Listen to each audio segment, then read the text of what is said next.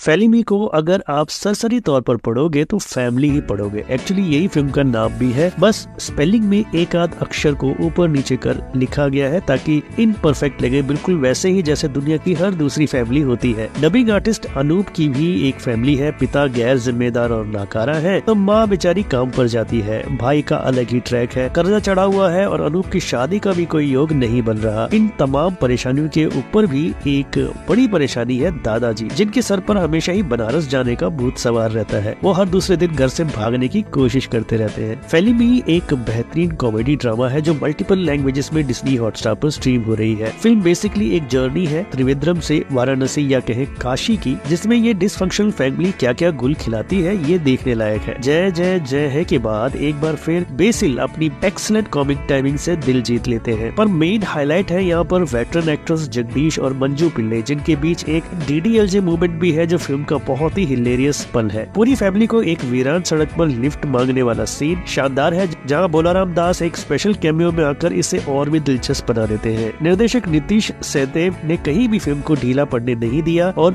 Relationship के emotional elements को बिना ओवर ड्रामेटिक हुए कैप्चर किया है। बबलू अजिन का कैमरा वर्क ब्रिलियंट है और फ़िल्म का म्यूज़िक भी फ़िल्म की ही तरह कलरफुल फ़िल्म भी एक बढ़िया फैमिली एंटरटेनर है, जिसे फ़िल्म की बात की रेटिंग रहेगी 3.5 स्टार्स की।